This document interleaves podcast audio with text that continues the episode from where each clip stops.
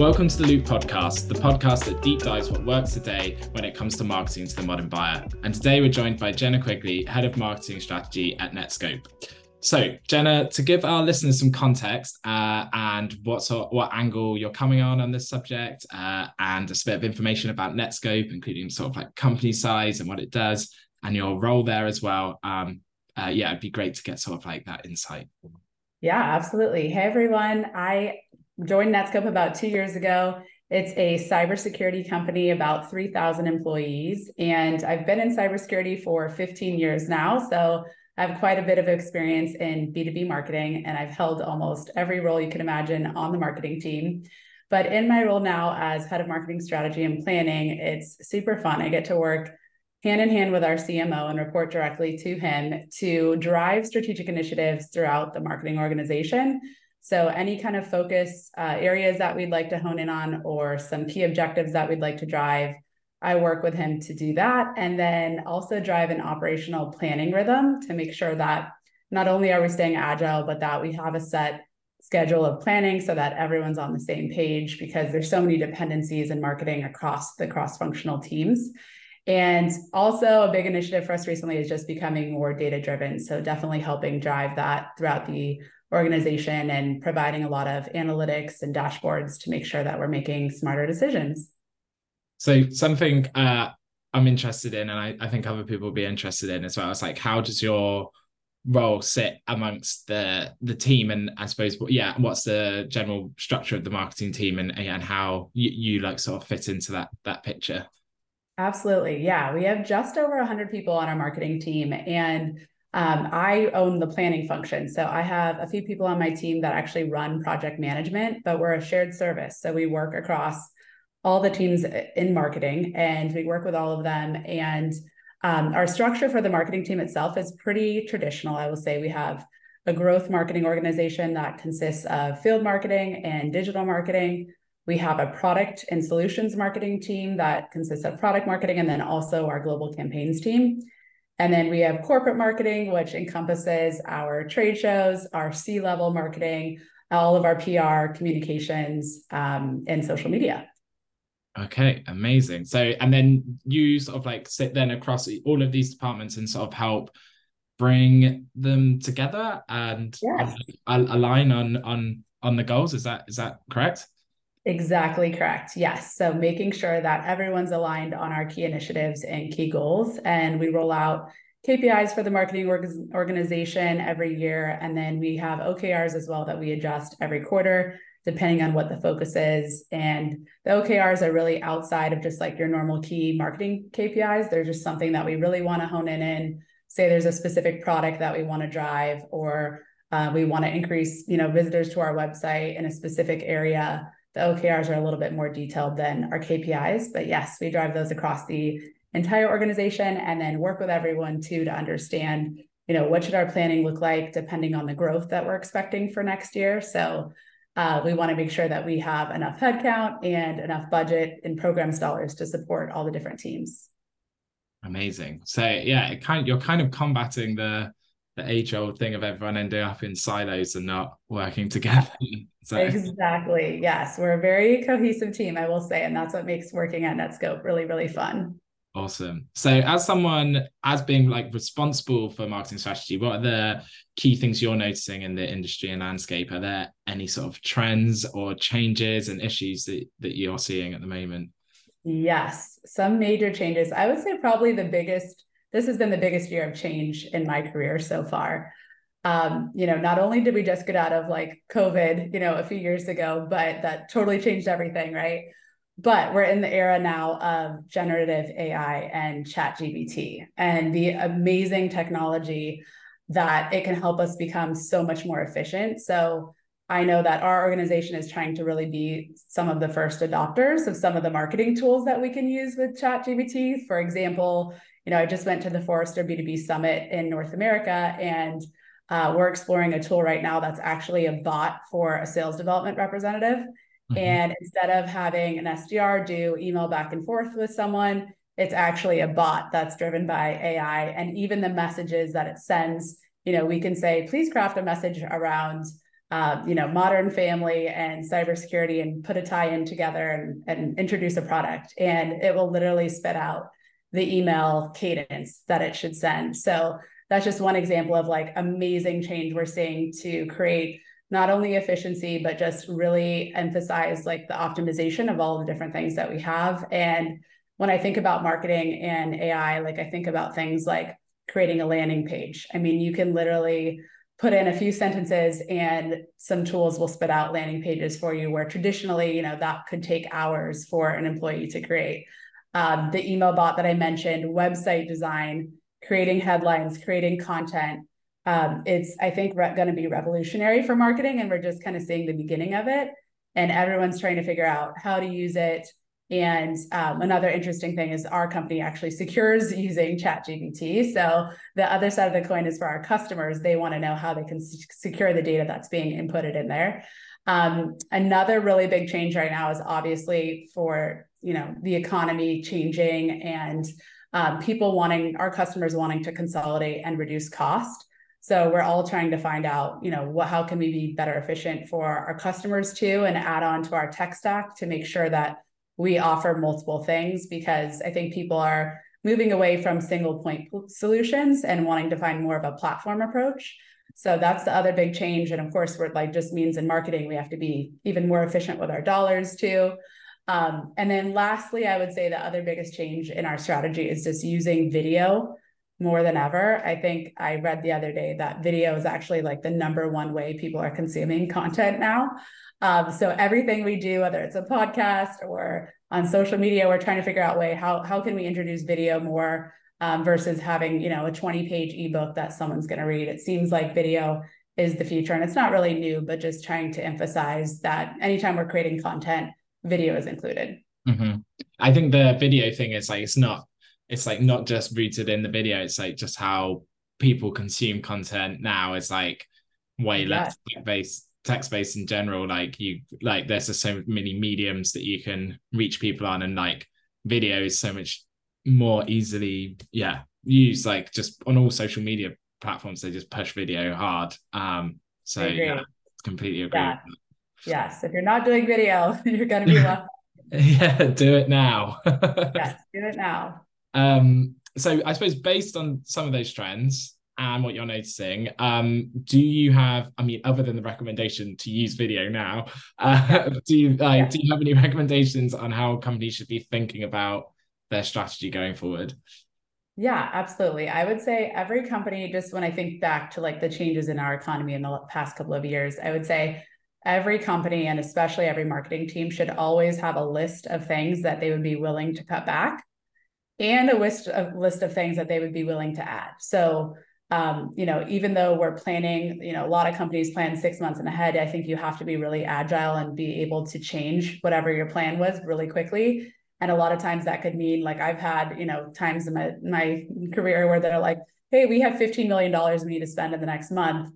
How are we going to spend it? So always having that wish list of, you know, here are the things that I would add on if I had the money. And then things that I would cut back. Because similarly, you know, if the economy is not doing well or the company's not growing as fast as you thought, what are the different things that you know, different areas that you know you can optimize cost on and cut back a little bit? Um, because we have to be agile in our strategies, we have to be agile in our spending. So I would say that would be one of my my biggest, you know, most actionable recommendations. And, and it could be at an individual contributor level for your own job, or it could be, you know, you're on the leadership team and you're driving a full business unit it's it really goes you know for every level within the organization to have that what you could cut and then what you would add. And then the second thing i would say if you're not investigating ai tools start investigating them because it's just a, a great way to um, increase efficiency again and probably reduce cost as well. And i do think that's the future. And then yes the third thing is is for sure video you know have have hires that are experts in video. Um, but also with that i would say i recommend hiring people kind of right out of school. So finding younger talent, I think is awesome because they are like video is, you know, their first nature. They're posting to their friends with video and it translates into the business world as well, a lot of that. Um, so that would be another recommendation is it's just awesome to hire um, some of that talent straight out of school because they have those skills right out of the gate. And uh, they kind of foresee the future of you know video so that would be my other recommendation and it's awesome to see them to grow in their careers. Yeah it's um i mean in all of that it's kind of like basically get your get your head in the future like you can't like you've got to you can't really ignore all of like the changes with ai you need even if you're just investigating at this stage you need to be able to understand it. And like yeah. when it comes to like content roles and all these things is we can't you can't just keep hiring for the same type of content role. There's like and I, exactly. I, I really believe this passionately. There's that there's that future future content role where they're not a blog writer. They're much more skilled in like video and other forms of multimedia right? Yes but absolutely like across those three things the theme is be ready for anything. Yeah. So I suppose a, a question here, and I, this is really important, I suppose, from your side as well, of having this big organization where you have to like drive change across many teams. But um, do you have any like sort of like what like the challenges that I suppose you tend to find in driving change uh, and driving strategy across um, like a large organization uh, and actually like making it successful as, at the same time? Yeah, change is really, really hard. I will say, thought about this one for a while because there's really no easy answer. But I will say I've seen change done really, really well. And then I've also seen change done really, really poorly. So I think from those experiences, you know, I've learned a lot about like what I would do and what I wouldn't do. And, you know, they've been at large organizations and then also small organizations. I would say key factors that contribute to successful change, like number one, I think, is transparency and communication. Mm-hmm. When people feel like they are in the dark, that's when they get really scared, right? They're scared about what's coming. They hear rumors, no one's addressing them. And um, that's when, you know, people start coming up with their own concepts, right? So I would say number one thing is get in front of out of your team. So if you're a leader in the organization, start addressing the change right away, whatever the change is, make sure that everyone knows what's happening. And it's okay if there are some unknowns. Like, you know, it's okay to say, hey, there's this big change that we're trying to make within the organization. I don't have all the answers yet, but I wanted to make sure that everyone, you know, kind of knows what's coming. Um, and then I would say have a communication plan. So if you're in the leadership team, definitely make sure that you have a project plan and a communication plan because you also don't want to go too long between the time where you tell people change is coming and then you let them wait a long long time before you you know you give them more details. So i would say trans- transparency communication and then lastly let people have a voice.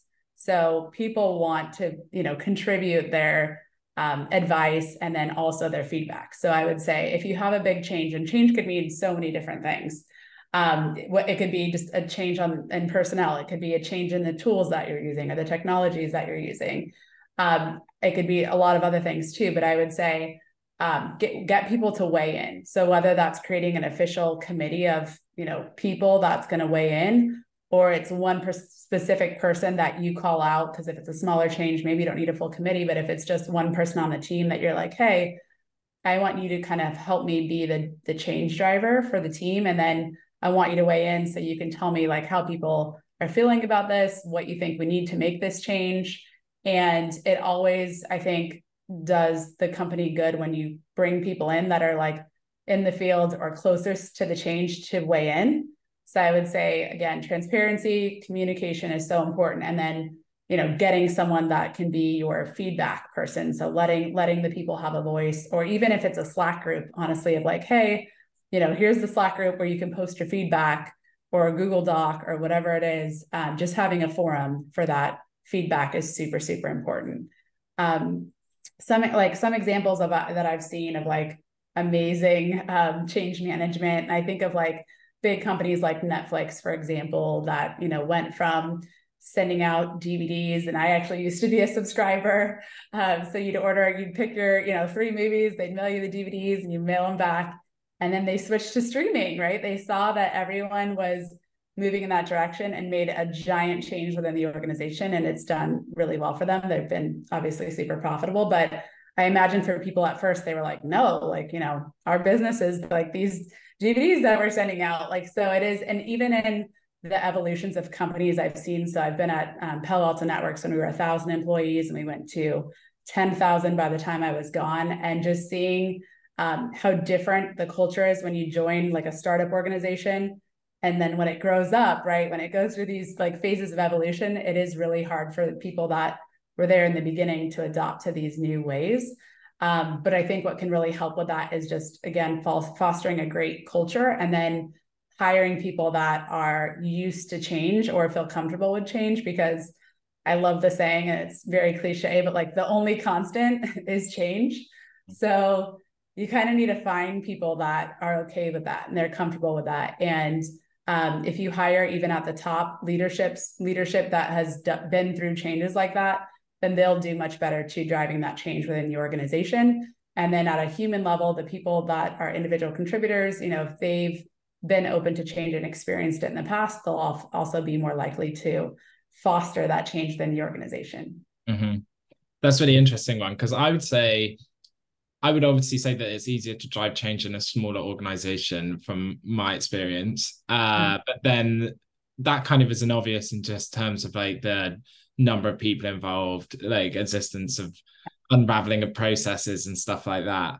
Um, but I also wonder if there is this mindset thing that's really important in being like used to change and like when you're in an early startup environment, I know that from starting in Cognism, change is so massive all the time and constant that you just you just become used to it and you're not afraid of changing at all. But being in like bigger corporates at times, mm-hmm. then, like yeah, then you know it never really changes or it's very rare. Uh, and then yeah. then there's just like this huge resistance. Um, so people get really stuck in their ways. Yeah. Uh, so yeah, it's interesting. I, I kind of like do you have like any I suppose a little bonus question kind of off it here, but like, yeah. do you have any like I suppose ways that you think that you potentially hire for that change mindset, or yes. yeah, how you would go about that and like how you identify it? Definitely, I have hired hundreds of people. I find that if the person has done multiple jobs or they've worked at startups too, that's a plus, right? When you when you know someone that has I guess what I'm saying is someone that has worn multiple hats. So they're not, um, they haven't been maybe the same role in their career the entire time, or they weren't at the same type of company their entire time. Those are people that you know have experienced change because they've, you know, they've done different jobs or they've been at different types of organizations. That usually signals to me that that person is comfortable with change because they've been through the change themselves. If I see someone that has, you know, been a field marketing manager for their entire career and never done anything else, um, that's usually a red flag for me. Like, why, you know, why were they not wanting to expand and try something else? Or, you know, were they just so passionate? If they, it's okay if they were so passionate about it, but they took on additional projects, maybe that didn't change roles. Um, but I would say I would like that would be someone that I would dig into if they're resume looks exactly the same for their whole career.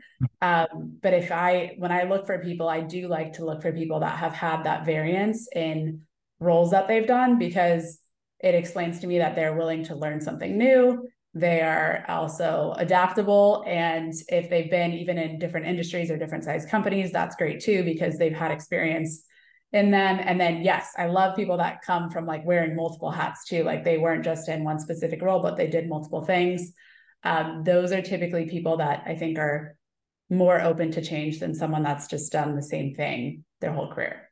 Yeah, and then you get the like I, something we used to like when, especially when uh companies are a bit smaller. It's like the the experience that someone gets from being a solo marketer at a small company. Yes. I think it's for the exact same reasons. They're wearing a million different hats, uh, exactly. everything. Yes. I love when people are like, you know, explaining their job and they're like, well, I pretty much do everything. And it's like, perfect. Like that means you, you know, have worn multiple hats again. So yeah, that those are typically people that go through change really, really well. Um, and I mean, yeah, it's just it's the same in your personal life that it is in your business life, right? Like if you've had change in your personal life, you've moved like I think about I moved eight times before I was 20 and so from moving, you know, all those times, I'm very adaptable to change. Um, at the same time, now I'm like, I want to live in one house and I don't want to move for a long time. Um, but I, if you've experienced that in your personal life too, it applies to business as well. So even if you don't have it on your resume, if you have it in your personal life too, that I think adds on to being adaptable to change. Awesome. And so coming back to kind of what you said um, previously, like a kind of like idea of like finding a change champion in the team or like an inside mole uh, who can give you the feedback. Um, I suppose that's one way that like of doing this, but and we could maybe jump into that more. But it's like, how do you feel like leaders can effectively communicate the need for strategic change to employees and stakeholders um, in a big organization? And like, obviously, you mentioned that as one way, but are there other ways amongst that as well?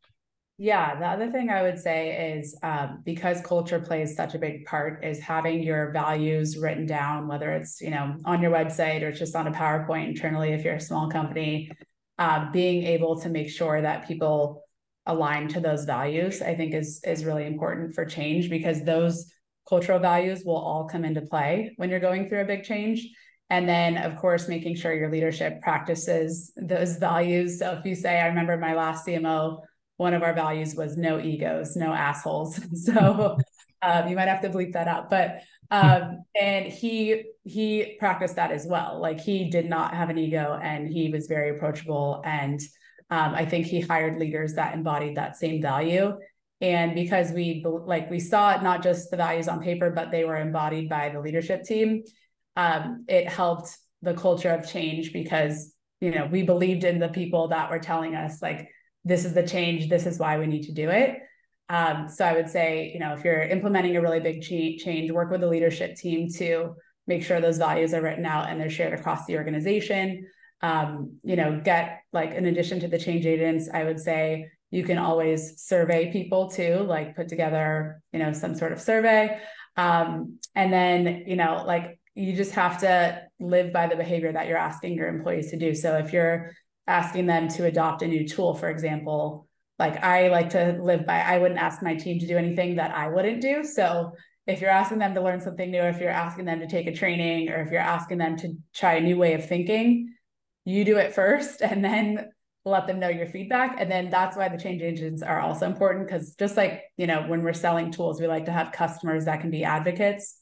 That person on the team is an advocate for whatever that change is to say, hey, you know, I made this change and it worked out well for me. Here's why. And then other people start believing it as well. And they and they start making that change. So I would say ensure, yeah, the values are written down. Um, the leadership team is aligned and embodied them. And then having that change agent like share the success stories out too along the way so that people see, you know, why the change is happening and what the benefits are. Mm-hmm. I like the idea that, you know, it has to be top to bottom because you could have like a leader driving change, but if they don't really believe in it, then no one else will, or they're not, or if they're like tentatively going for it, then everyone will follow that same that same Although way. you just made me think of something. You just made me think of something. So I would say too, if you're a leader and you don't agree with the change, I like to say like there's you know a time period where you can voice that you disagree, mm-hmm. but then there comes a point where you have to move on.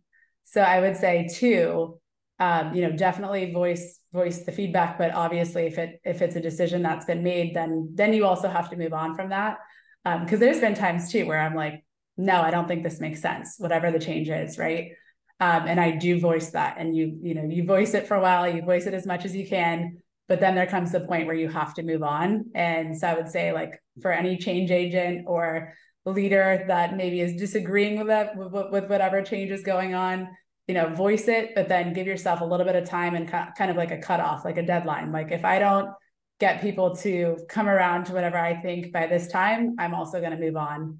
And mm-hmm. um, start adopting whatever the change is yeah you have to you have to sort of like accept this like dead and buried and embody it kind of yeah yes. exactly and um what sort of strategies or frameworks can would you say leaders um, can use to create like that sense of urgency and momentum to then drive it? So obviously, like embodying it is part of it, but mm-hmm. um, I suppose yeah. to get people to that end goal that you need, otherwise it could all these things can like linger and drag as people sort of hold yeah. you know, maybe hold it up unintentionally or intentionally. yes. Um, I heard about this change framework when I was getting my MBA. Um, I can't remember the guy's name, but it was the concept of like unfreezing, changing, and then refreezing. So like you think about like your frozen dinner, you defrost it, right? You let it unfreeze. Um, and then you make the change and then you refreeze it. And what that means is like, you know, say it's an ice block, it can't be forced into a new shape without breaking it first. So you kind of have to break down whatever's the current, let's just say it's a mindset, um, and then change the mindset and then lock that in, like refreeze it, lock it in. Um, and I thought that was really good because it was really simple, you know, unfreeze, change, refreeze. And the the refreeze is making sure it's part of day to day. So, you know, don't try and change it too often or people will be left confused. That's the other thing with change is like, you know, I think change, there has to be kind of a time period of it before you make the next change. Mm-hmm. Um, so that's why I like this this model because it's like give a little bit of time to unfreeze whatever the current thing is that you want to change change it. And then once it's to an, a place where you're like yes the change was successful you know refreeze it. So like maintain it for a little bit.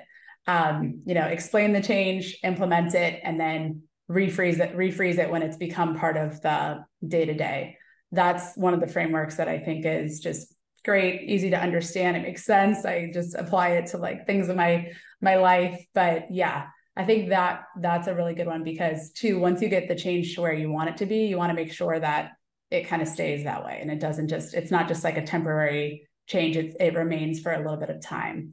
Um, so I love that concept. And that's a framework I would suggest for anyone is, um, you know, when you're looking at your change, think about those three stages and what it looks like.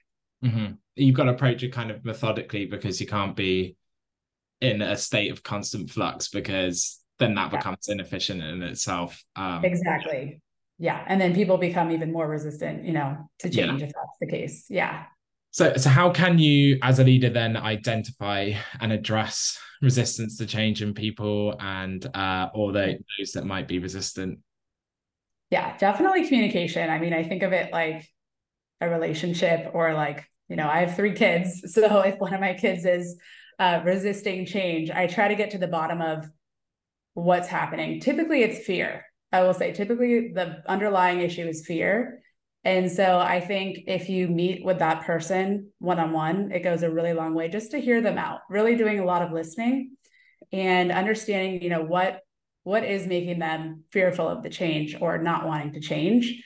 And I think as long as you hear their points out, you listen to them and then, you know, some of them you might want to address as well, but having those kind of hearts heart to heart and um, checking in on your people, I think is really, really good because people ultimately want their voice to be heard. And if you take the time out of your day to really set that one on one, then it goes a really, really long way. If you're a small organization, you know, that's really, really easy to do. If you're a larger one, I would say have the direct manager check in on that person, um, understand, you know, why they're resisting and let, hear them out and don't be defensive. Definitely don't be defensive.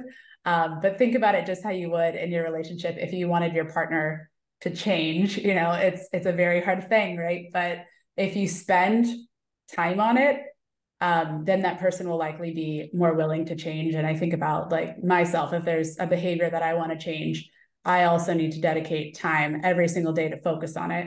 Um, you know, I love like the term about like what, you know, watering your plants and watering your grass. It's the same thing with your relationships if I don't spend 30 minutes a day connecting with my partner, you know, it's probably not going to end up well in a couple of months. So, same thing would change. Like, you have to spend time with your people that are resistant and understand where they're coming from. And then um, maybe they have some really good points too that you can incorporate in the change. And I think it's good to, like, when you're introducing change, also talk about the things that people are going to be resistant to. Like, I like to, when I'm giving a project to my team, I'm like, I know this sounds like a lot of work because I know the first thing in their head they're thinking like, oh, I don't have bandwidth for this. Um, so I like to adjust that right off the bat. Like, I know this is a lot of work, but I'm going to take this other thing off your plate to make room for it. So you kind of like address whatever you've heard in those one-on-ones um, when you're talking and communicating about the change. That would that would be the biggest thing is just connecting with people, making sure the communication is clear and, and listening. Mm-hmm. I find it interesting as well because sometimes people at, like on principle of the project, and I feel like I've just recently experienced this, agree to change. So like, yeah, I'm totally on board with it. And then you mm-hmm. have the first few meetings, and then uh, where actually you start going into some of the detail of what that change will require, and then you have like a ton of resistance. Uh, yes. And that's at the point that they normally find out something that the change will affect them in some way that then they fear.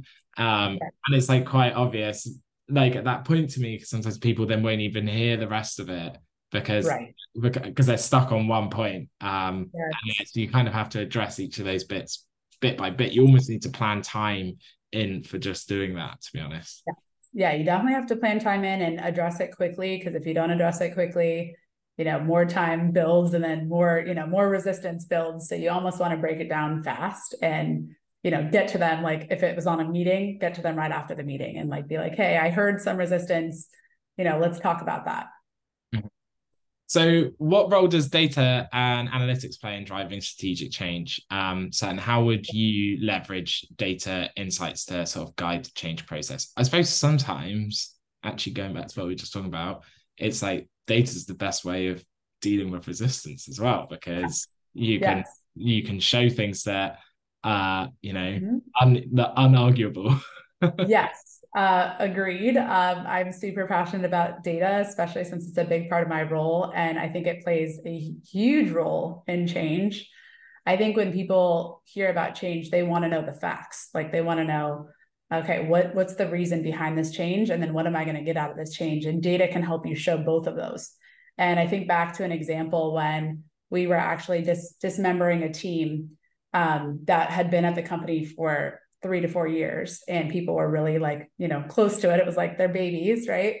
Um, replacing it with a sales development rep team which we didn't have yet at the company. So we were dispersing this role that was kind of like an in-between channel um, channel manager but also a kind of outbound prospecting role to a full-blown like inbound outbound prospecting role and um, it affected a lot of people. There were 20 people that were involved in this team that we were dispersing and then we decided to build our sales development team in a specific city. So it was you know those people couldn't fill those roles because they were all over the, the world.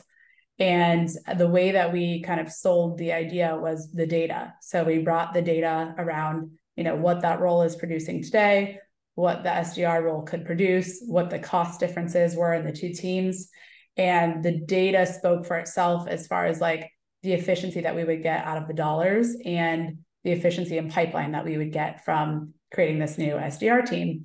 So I think the data serves sometimes as like a non-biased mm-hmm. uh, opinion, right? Because like a lot of times you can't argue the data, although I've seen people argue the data a lot.